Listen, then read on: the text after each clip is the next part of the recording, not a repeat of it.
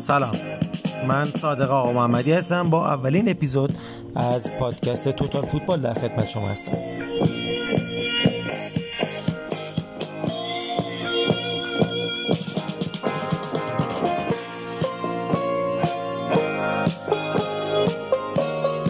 اینجا ما در توتال فوتبال در مورد بازیکنانی که زندگی معمولی داشتن و فوتبال خوبی بازی کردن صحبت نمی کنیم ما در مورد بازیکنایی صحبت می کنیم که فوتبال خوبی بازی کردن ولی اصلا زندگی معمولی نداشتن.